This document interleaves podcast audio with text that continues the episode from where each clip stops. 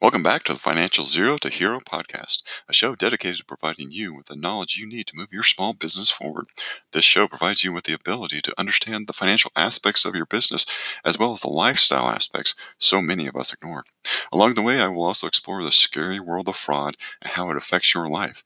And in between all the business stuff, I will jump into a lighter subject, what I call the sports that don't love you back. My name is Steve Hovland, and I am your host. So sit back and enjoy the broadcast as I start your journey from a financial zero to a financial hero.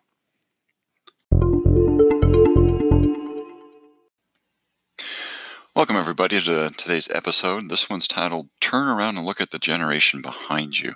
Now, this is going to be flowing through in the, uh, the lifestyle segments uh, of the broadcast. And to quote um, some information from another podcaster, Michelle Spipa. Uh, she is also known as the Wisdom Smack podcast. So if you have a chance, uh, please feel free to jump over and listen to some of her podcasts. Um, but in one of the podcasts, uh, she did talk about generations. And I think this is important. Um, you know, for those of us like myself who are, are, getting starting to get older, and there's more and more generations coming up from behind you. So, um, to quote from Michelle's uh, one of her podcasts, uh, she was talking about uh, an Arab 14th century scholar, Ibn Khaldun, and I'm sure I just butchered his name, but I apologize. Uh, he was one of the world's first sociologists. He was one of the earliest people to speak of things like a generation, tribalism, and group dynamics. Even back then, you know, this is 14th century, he developed a rather coherent theory of generational cycles. Now, this philosopher uh, or sociologist saw four types of generations, which repeat over and over, and they are all defined by certain trades and or attributes. Uh, the first one, the revolutionaries, you know, who upend the established system, causing great change. Then you have the orderlies, who bring organization and structure to the new system. The pragmatists, who enjoy the comfort of this new order, and then the skeptics who question their parents' lives and leisure. The order of these isn't fixed, and sometimes the, the traits will mix. But if you think back to the traditional silent generation of World War II and the baby boomers, of the nine to five white picket fence lives and the get rich quick momentum of the generation generation X, these patterns are clearly visible. You know, if you start thinking about kind of all the generations from the 1900s all the way forward, you know, what did they do? Were they revolutionary, orderly? Did they, you know, were they skeptic of it?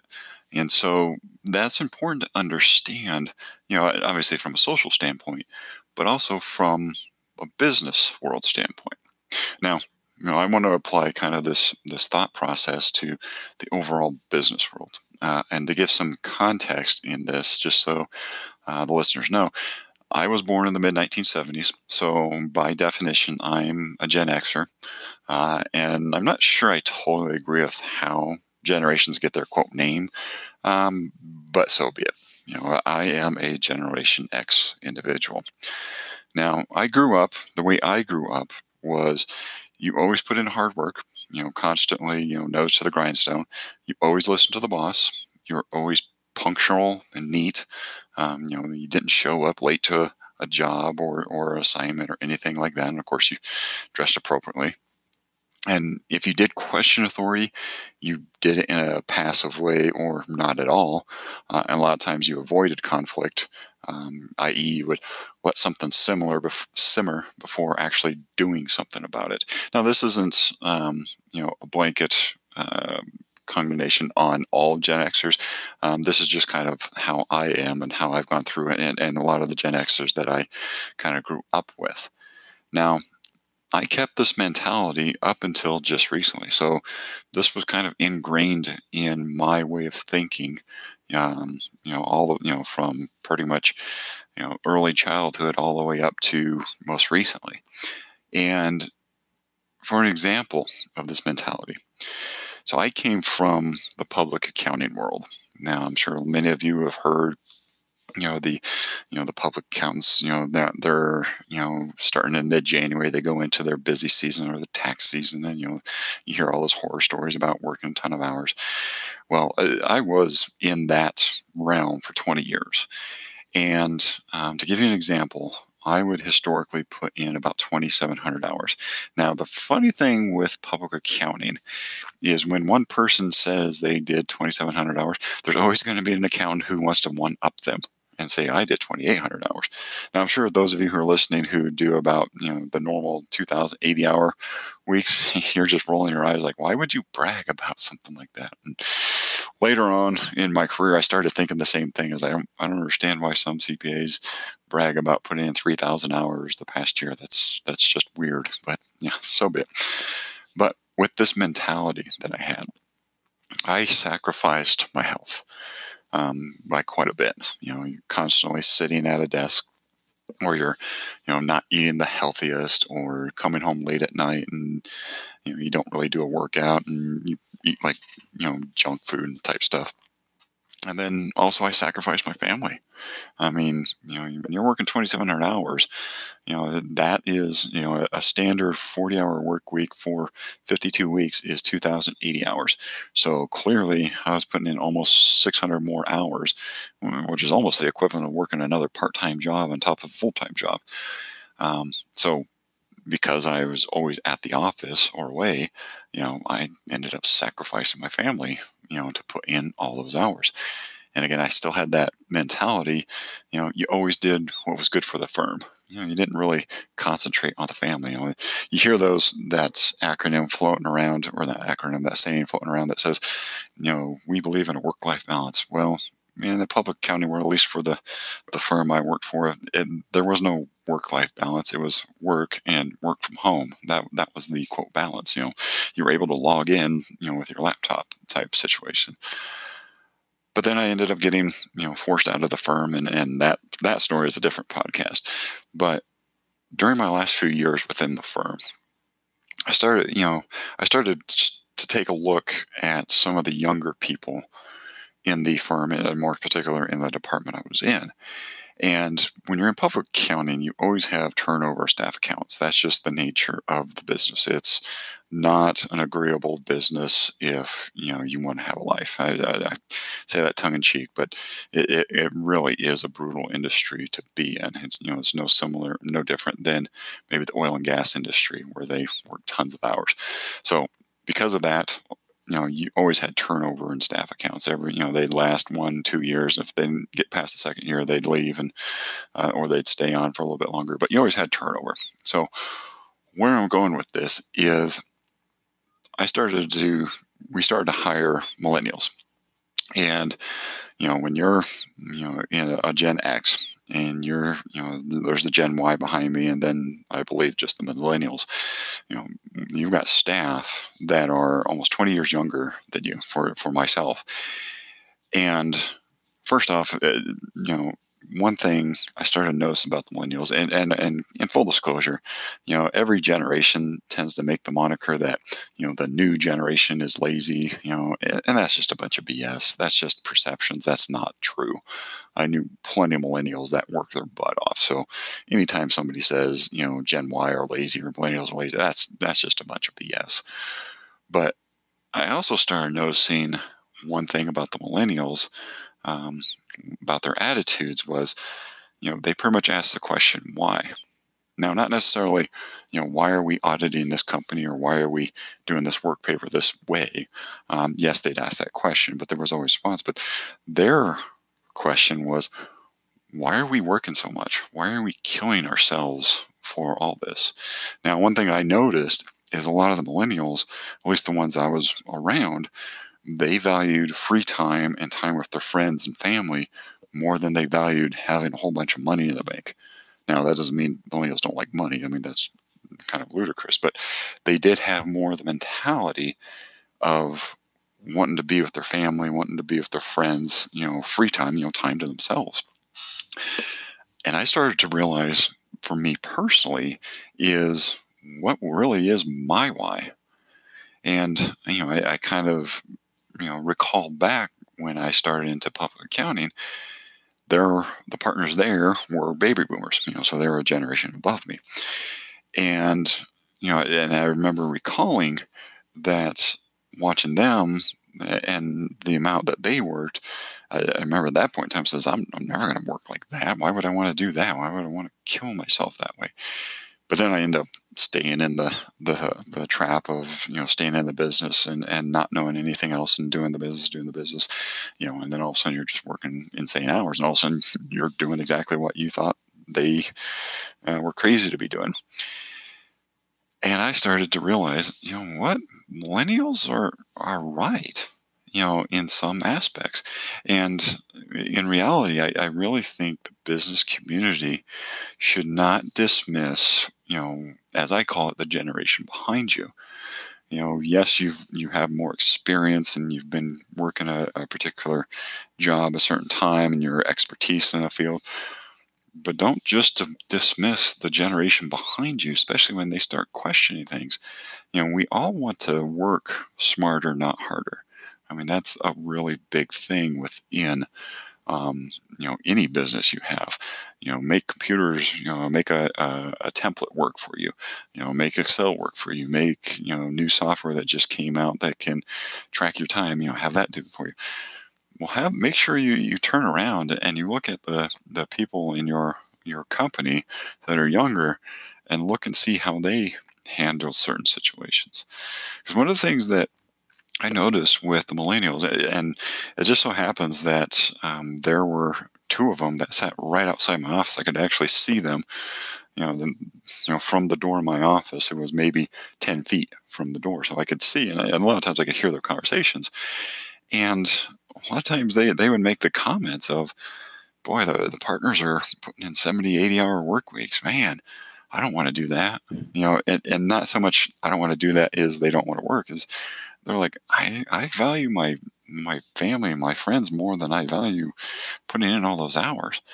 And I started realizing, you know, all the sacrifices I made, why am I doing that? I started truly asking, why am I doing that? And that got me to to think, you know, you know, even though there's younger generations behind me and mm, behind you, those of you that were listening, always look at what their how their perceptions are. What's their paradigm? You know, how does that relate to what you're doing in your business? Um, and because it, it is really helpful and uh, it really drives you sometimes to just take a step back and look. Uh, I know I myself, I'm always looking for new and better ways to do something. I mean, it, in fact, I just looked, uh, I saw an ad for Google IT support. And, um, you know, I went and looked at it, and for 50 bucks a month, you can go through all these courses and, you know, learn all the IT stuff from the computers to networks to uh, all those respective IT items. Now, how many of us out here, you know, I'm not an IT person. How many people out there, you know, when something breaks, you have to call the IT guy because you have no idea what happened to the network. Well, I'm sitting there looking, well, heck, Google's offering this for 50 bucks a month to be able to get this training. And you know, I, I, I personally I work with digital agencies. You know, they do SEO, they do um, digital marketing, online marketing, so on and so forth. And so I'm thinking, hey, you know, this is a new thing, and it can make me better for my client. But again, it's taking a step back and seeing what else is out there. You know, not just being so stuck in your ways. Because um, I remember when I first got into the public accounting world, you know, like I said, there were baby boomers that were ahead of me that were all the partners, and you know, they made a big deal about on Fridays you didn't have to wear a tie. In the back of my mind, I'm sitting there thinking, what what does it matter if we're wearing ties or not? you know, the clients are coming in for our, our experience and abilities. I'm pretty sure if you're not wearing a tie, they're not going to go running down the street and say, oh, but you know, that was my own thought. But, but again, it's, it's that paradigm, you know, always understanding, you know, what is the other generation, the previous generation doing.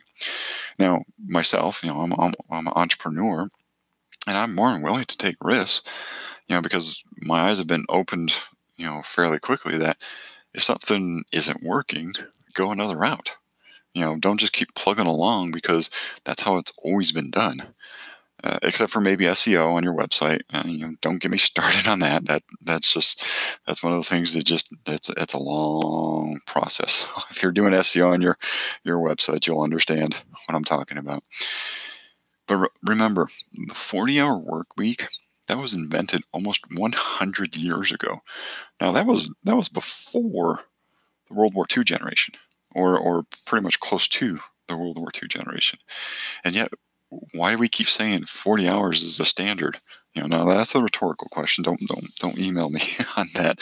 But it's one of those. I just want people to kind of understand that is don't always just do how it's always been done you know, take a look at, you know, what other people think. You know, and you've heard the term, you know, sometimes it's good to get new blood in an organization.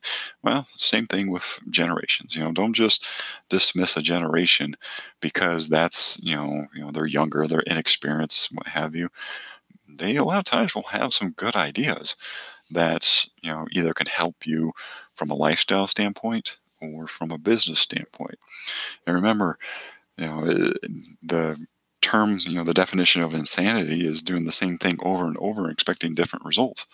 Sometimes, you know, you've got to look at what how other people are questioning something and understand one, why are they questioning it, and two, can that be something that you can implement into your your business?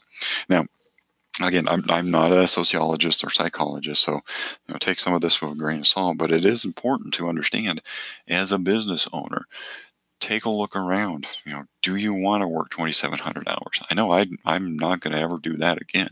And my employees for my virtual CFO company, they barely will get up to 40 hours. I've actually designed a, a template so it's okay.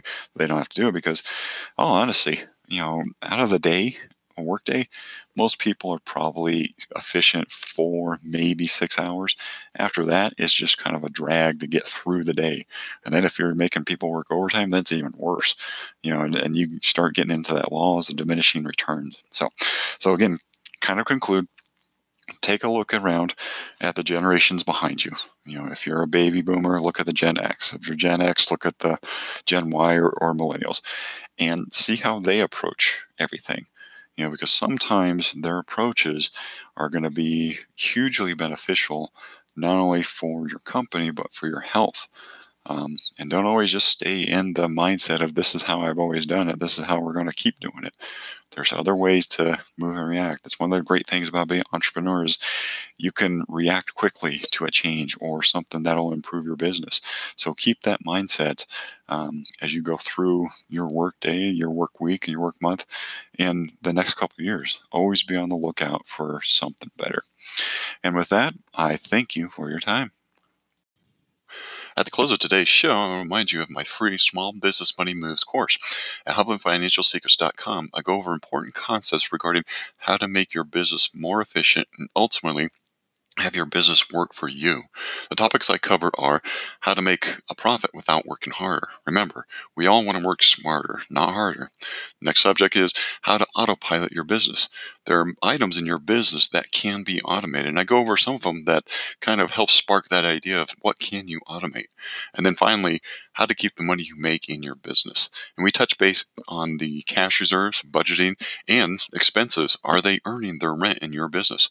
These free courses can be found at HovlandFinancialSecrets.com. Again, that's H O V L A N D FinancialSecrets.com. Simply enter your email address, and you'll have access to the course and start sparking ideas in your business. Again, that website's HovlandFinancialSecrets.com. I thank you for your time, and I hope you have a great day.